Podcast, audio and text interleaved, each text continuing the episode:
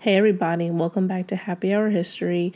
I want to say that, of course, this is the last Monday of Black History Month, so the last recommendation relevant that I want to make specifically here is that if you don't watch any other documentary about the Black American experience in this country, I highly recommend you watch I Am Not Your Negro. It is based on the writing of James Baldwin. It's a manuscript that was never finished, right? So he didn't get to turn it into a book.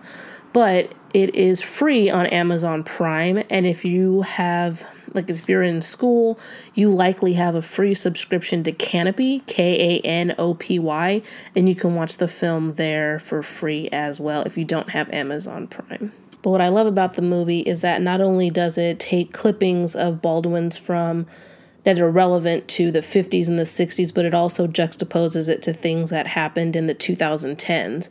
So it shows the viewer and you know many people who are not aware of these pockets of history or the deep inequalities and or just the the social reckoning of the country but it shows that things haven't improved really, right? I mean, obviously, there have been some improvements, like, you know, you can't have, legally speaking, you can't just have overt racism.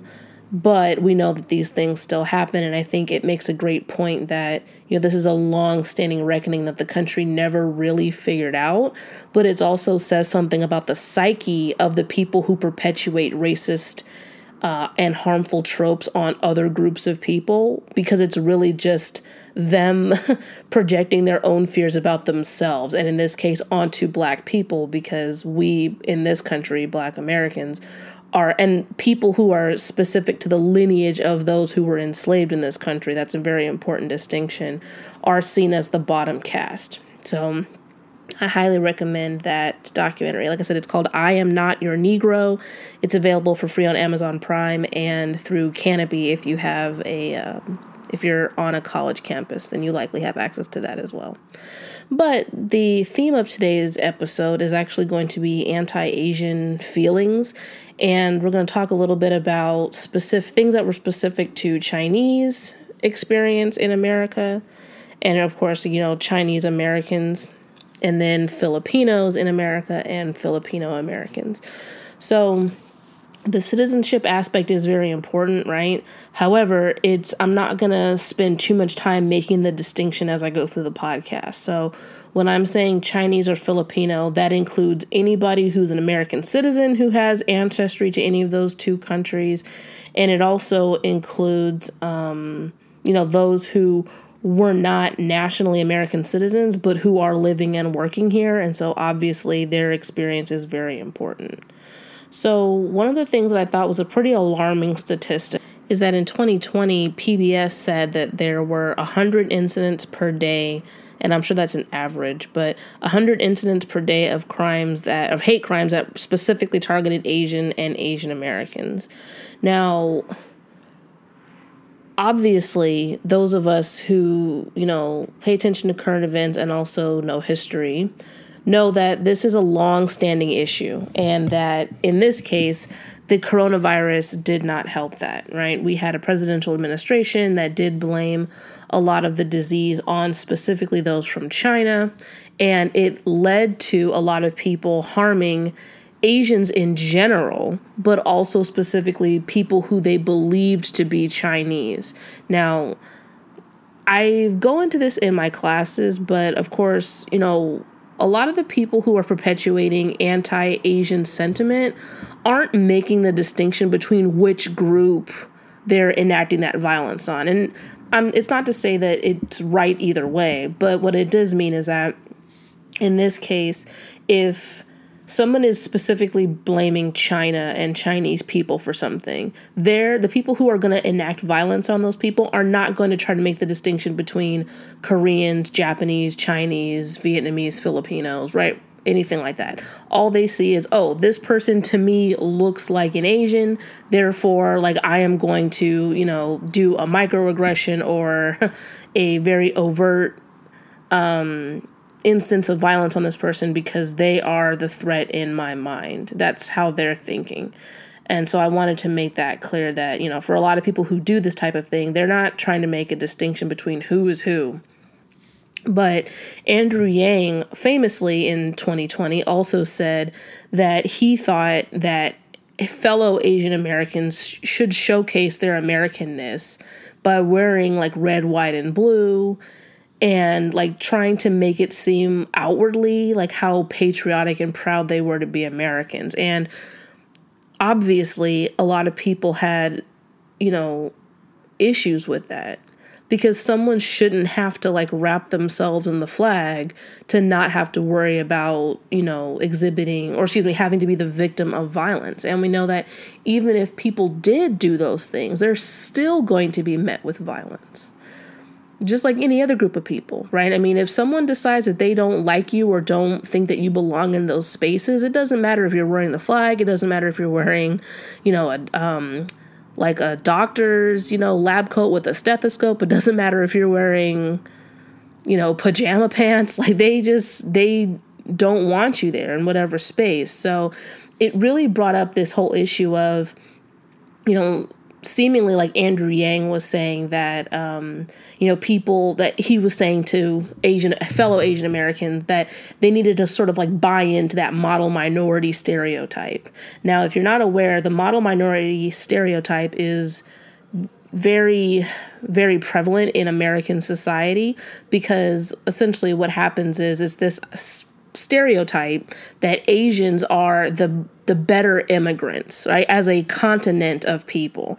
So it again, it's problematic because it doesn't well, let me explain it first, right, and then I'll go back and say what's wrong with it. But the model minority stereotype says that people who come from Asia are better educated, have, you know, better effects on the economy, they participate more in being American, they don't really protest about any sort of racial injustice, and they you know have, they have all the positive stereotypes of coming to the US what the US claims they want their immigrant groups to do when they get here.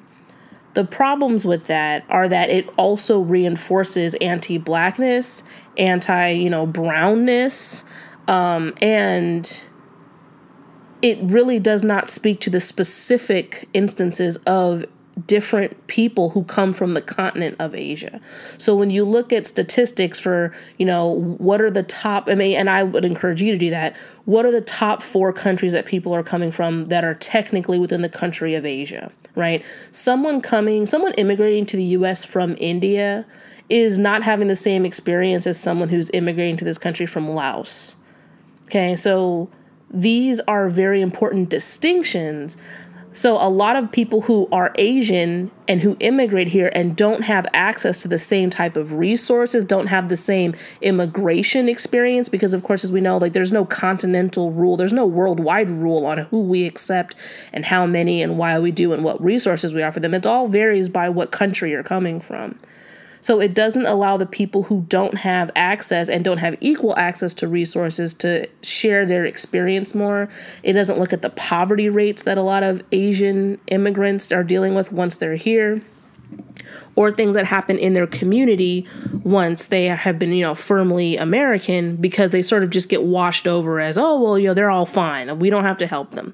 It also stops people from thinking that they can find allyship with different Asian groups right? Because, of course, there is a long history of Asian groups allying with brown power, black power, red power, um, you know, other yellow power groups decades ago, even today. But a lot of people don't buy into that because that's not what they see in their media, right? They don't see, they don't always or often see large influxes of people working together from different communities unless they specifically are from those communities, know people who are doing that work, or, you know, make sure that they have access to the information for the people who do. So it was very problematic when Andrew Yang said that because, you know, nobody should have to go through these you know, types of displays to not have to worry about violence enacted on them.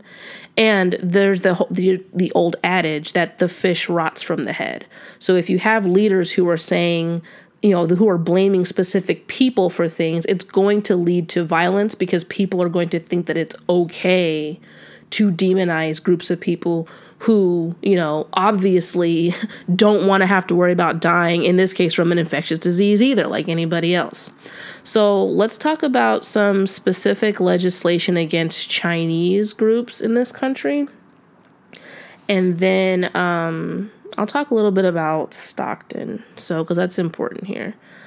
So we have the Burlingame Treaty, which is in 1868. This allows immigration from China to the United States and positions China as an important trading partner of ours. But a few years later, um, the Angell Treaty, I think that's how you pronounce it, in 1880, A N G E L L, it regulates immigration from China into the US. So they start putting. Um, starts having a lot more rules associated with it. And then two years later, the Angell Treaty basically becomes the Chinese Exclusion Act two years later in 1882. And the president at the time, President Arthur, prohibits Chinese laborers from immigrating to the U.S. at all. So there's a lot of important things going on there in that time period. So, of course, if you look at what's going on at the time, like, because I always say that, you know, a lot of these things do happen concurrently, which is very important. This is a huge time for industry in the United States. And so, of course, the people who are going to be, who are already here in the US, and then the people who are immigrating to the United States are going to obviously be a part of that. Now, they were dealing at a time where, you know, in 1882, there wasn't even an established eight hour workday yet, not for a few more years. So, um, you know, there are a lot less rules surrounding working. And in this case, you know, this is a specific legislation that bans people from an entire country from coming into the U.S., even though just a few years ago, um, you know, China, again, like I'm in the 1860s here, they had been seen as a prominent and, you know, important trading partner with the United States. So, one of the other um, pieces of legislation that's also very important is the Magnuson Act, which is in 1943. And that is when they started allowing people from China to enter into the United States to, for the purpose of immigration again, but it was only 105 people per year. Also something that a lot of people don't know about, specific to Chinese Americans and people who immigrated initially from China into the United States, is that even while these people were here, this group of people was here in the US, they had a lot of specific legislation that stopped them from experiencing their full liberties, even as citizens. So, one of the things that's very important is that I've told you all before in previous podcasts that specific jobs were relegated to specific groups in this country. So, um, a lot of Chinese laborers were put on you know, very dangerous jobs where they would have to deal with chemicals and potentially dying. A lot of mining, right? Um, industry, railroads is something that a lot of people know about. But they also reserved these jobs, um, such as cooking and cleaning. And this is also at a time where they're not allowing Chinese women to come into the United States. And they're also not allowing these Chinese men oftentimes to get married to anybody that they want to get married to. So they can't marry women who are from their own country because they're not allowed into the country. And of course, you know, why wouldn't they want to do that right it all goes back to those reconstruction amendments that i talked about before but this in, in this case it's the 14th amendment in addition to giving equal protection under the law the 14th amendment says that anybody who's born you know, in the United States or are in one of the territories is a United States citizen. So they didn't want Chinese women to come over and, of course, have babies with the men who are already here, and then those children would be citizens of the country. But they didn't allow a lot of room for these men to marry into other communities. So, for example, um, Chinese men could not marry white women. These white women would lose their citizenship. Um, there were a lot of Chinese men who did marry into black communities and other communities because that's all they had available to them. And, you know, of course, these are people who are still wanting to have companionship and, you know, family and things like that. So, it's very interesting when you look at you know groups of people who couldn't even get married now of course there's not like a chinese code right? Like we discussed before, like with a black code, but it is an example where they can't um, exercise their full liberties. They're also not allowed to live wherever they want to live, right? Like we already discussed, they can't have whatever job they want. Now, in the United States, because this is a very heteropatriarchal society, cooking and cleaning is relegated to like it's seen as women's work. So, you know, this really begins the process of making of trying to make Chinese men um, appear to be less masculine and I'm trying to think of like exactly how to say what I want to say, but the, to make them less like prime candidates for desirability, if that makes sense. And I think I mentioned this before, but um, it also continues on with Hollywood and you know all the terrible stereotypes in our media that are still perpetuated today. So it all has roots in this time period. Um, obviously, anti miscegenation laws are part of that. So from 1691 to 1967, people are not allowed to get married interracially. So there are also a lot of um, issues with Asians in specific states, and in this case, Chinese people in California and other places where they are may not legally be able to get married to someone, even if that person is not a member of the white race. It really depends on the state law and how much it's enforced, and then of course what the um, channels are for contestation and or what the punishments would have been at the time. Okay. So let's transition to Filipinos. So people who came from the Philippines were in this continent centuries ago, right? So of course, there because Manila is a huge trading port for a lot of people who are even kidnapped from China and brought into the Americas to be slaves. Um, in the Americas and South America. And when I say Americas, I mean North, Central, South, and the Caribbean. So just so we're clear. So um, Manila was a huge trading port. So of course there are going to be people who are taken from the Philippines and also brought into the United States for the purpose of work. Some of them against their will, and because they are not a protected class in the country at that time, they also have to deal with racism as well as unfair hiring practices, unfair treatments on the job, etc., just like other groups. Because, like I said, there are not equal opportunity clauses yet that benefit anybody. And even when you know, there is specific federal constitutions like the 14th Amendment that are supposed to give equal protection. We know that that's not exactly what's happening. So, Filipinos were also used as farm laborers in Hawaii. Um, a lot of them were part of the fishing industry in Alaska.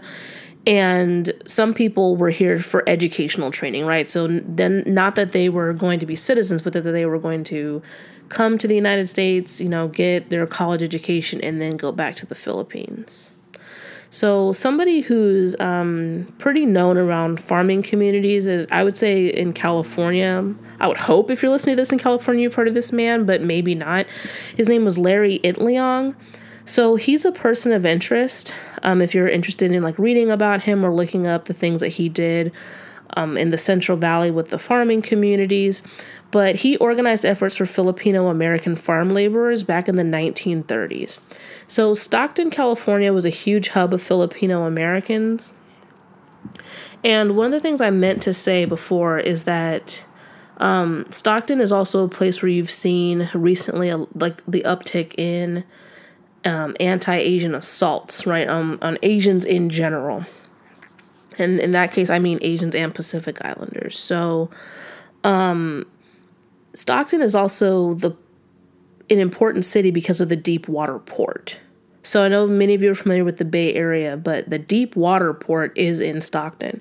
So a lot of Asian groups had prominence in that area because of that deep water port and of because like we said industry being a huge thing people having getting jobs surrounding farm laborers and also industry there's going to be a high population in that area the other important thing about identifying Stockton specifically is that it helps in the stereotype that these attacks are in some less diverse states that are happening today and that happened in the past, right?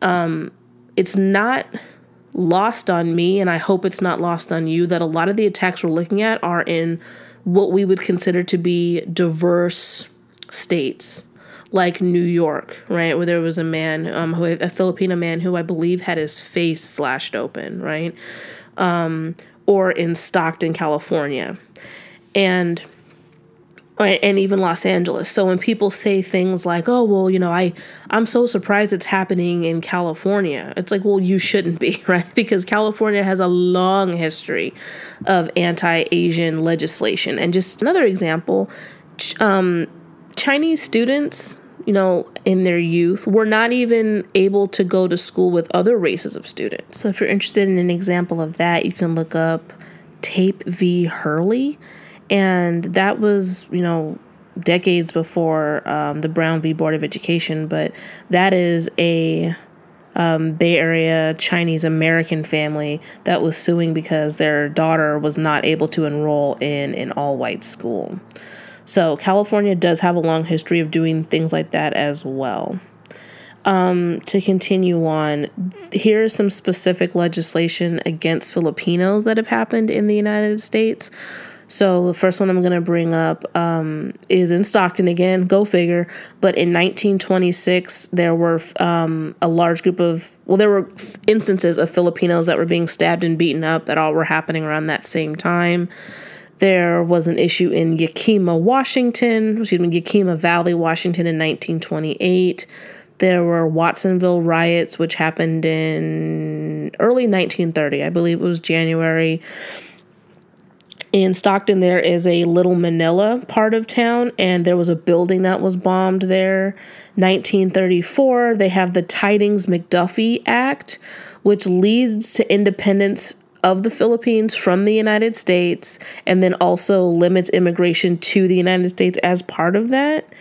And um, we also have the Nationality Act of 1940, which was a path to citizenship for Filipinos who served in the U.S. Armed Forces. Which, of course, if you're you know thinking about timelines and things that are more commonly known, this is right before um, we get involved with World War II, but it was already happening at that time. Now, something I do want to say before I forget is that a lot of these Filipino veterans who did give their lives in service, whether they died or not, um, well, obviously, if they had died, it wouldn't be relevant to this, what I'm about to say, but um, who fought and came back to the United States, who were eligible for citizenship, were deported um, some of them were deported back to the Philippines. Some of them were deported to Mexico. But the point is, is that there is also a history of the United States reneging on their agreements.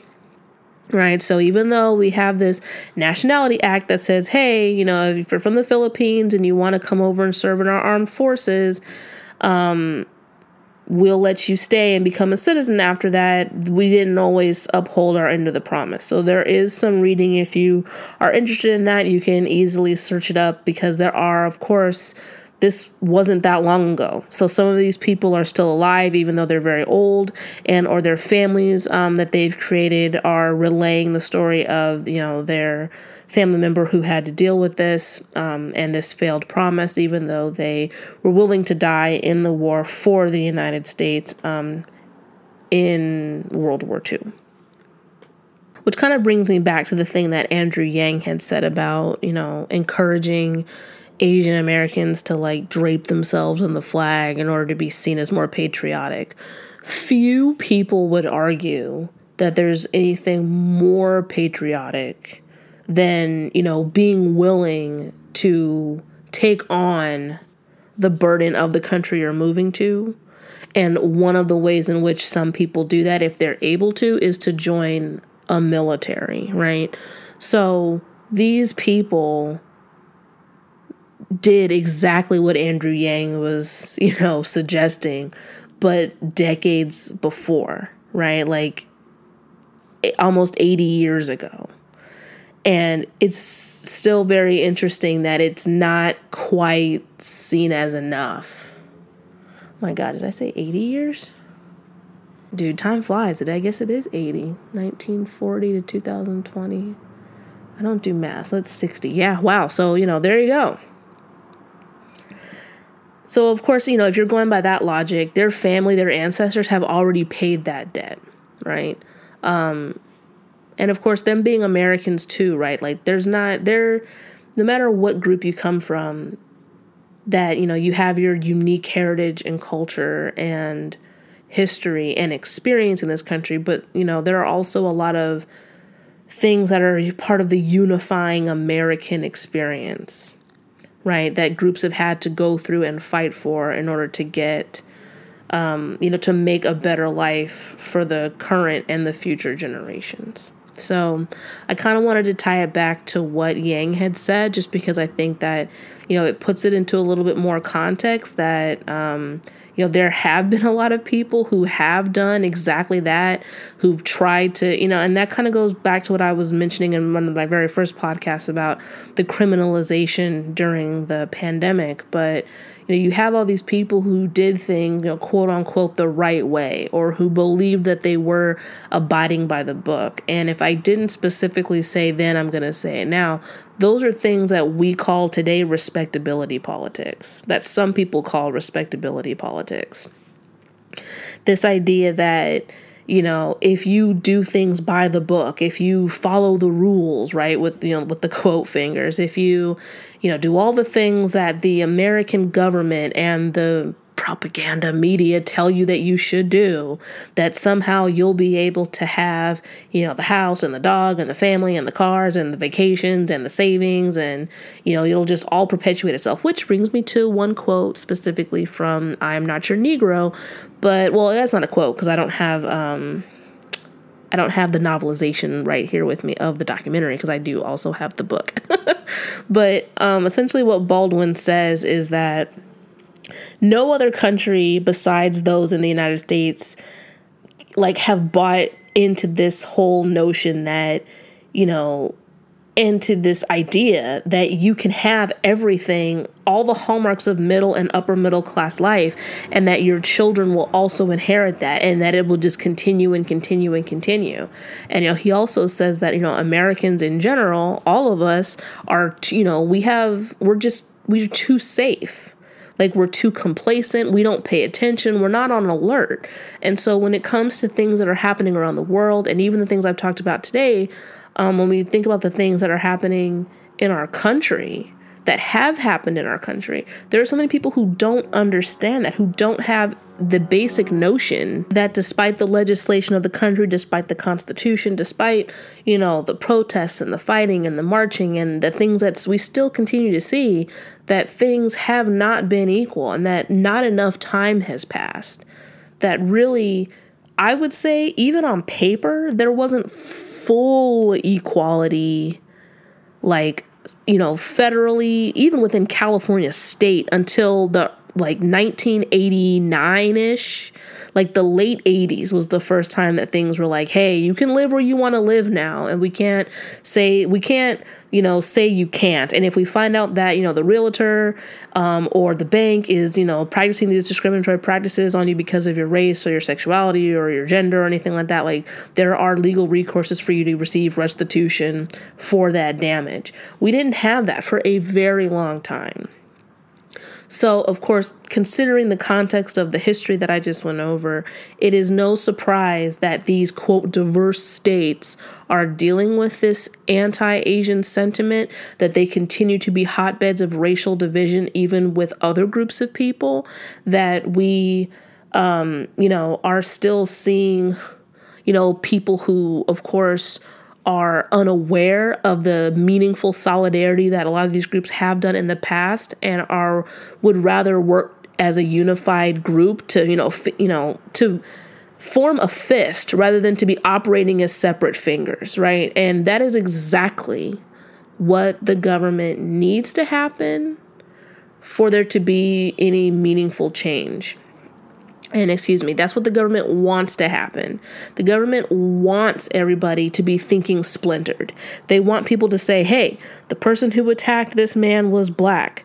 And so, you know, those two groups are now fighting amongst each other rather than fighting together, right? Or, you know, for people to say, well, these attacks happen, so we need to beef up the police presence. Because, of course, that would be very, very, um, that would be very, very convenient right? Especially with all of the protests that happened over the last few months and also last year. That have been ongoing efforts, right? But really ramped up um, because of the pandemic and people being home, seeing what was happening on you know current events in the news, being on social media a little bit more. Um, So we have to be very careful not to just, you know, take the bait, so to speak, on that right? Or to think that these things aren't your problem because you're not Asian, because it is your problem. it's my problem. It's all of our problem. Because when you allow a group of people to be marginalized, it makes it acceptable for it to go and eventually meet another group of people and it is of course better to work as an organized fist together with you know each you know if you think about like each finger having its own unique you know like in experience right? You use your forefinger for some things use your thumb for other things etc use your pinky you know when you're drinking tea or whatever. But when you ball it all together as a fist they're all working together it's more powerful than if they're doing things separately.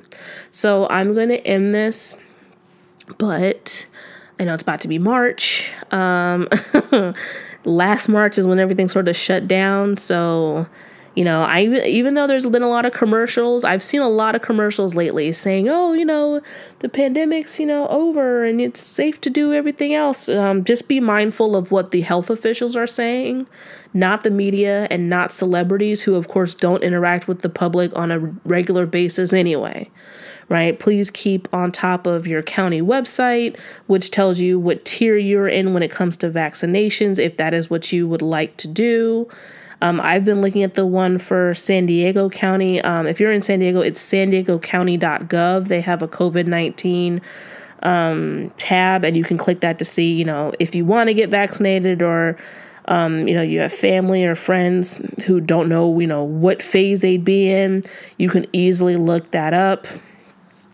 I did see in LA that um, LA Times said that you know the LA County schools are opening back up. I'm sure the same will be of San Diego County for at least primary school, but we'll see how it goes. I mean, they've kind of told us at the college that we should plan to be online for the rest of the year because even though, you know, more people are being vaccinated and of course it will only expand from here, I think probably especially in the summertime um, with more people being vaccinated, they um, they were telling us that there needs to be like a certain percentage of people who are. I think it was like seventy five. Like I guess it's like herd immunity idea before you know all of us can be back on campus. And even though I think you know my class is essential, and I think many other you know uh, humanities and social science classes are essential. You know, they don't technically have to be done in the classroom, like a lab and things like that. So just keep on top of your county website and the health professionals. You know, yes, we all have access to the internet, but not all of us studied medicine or epidemiology. So that's important. So I hope you all have a great rest of your day or night. Bye.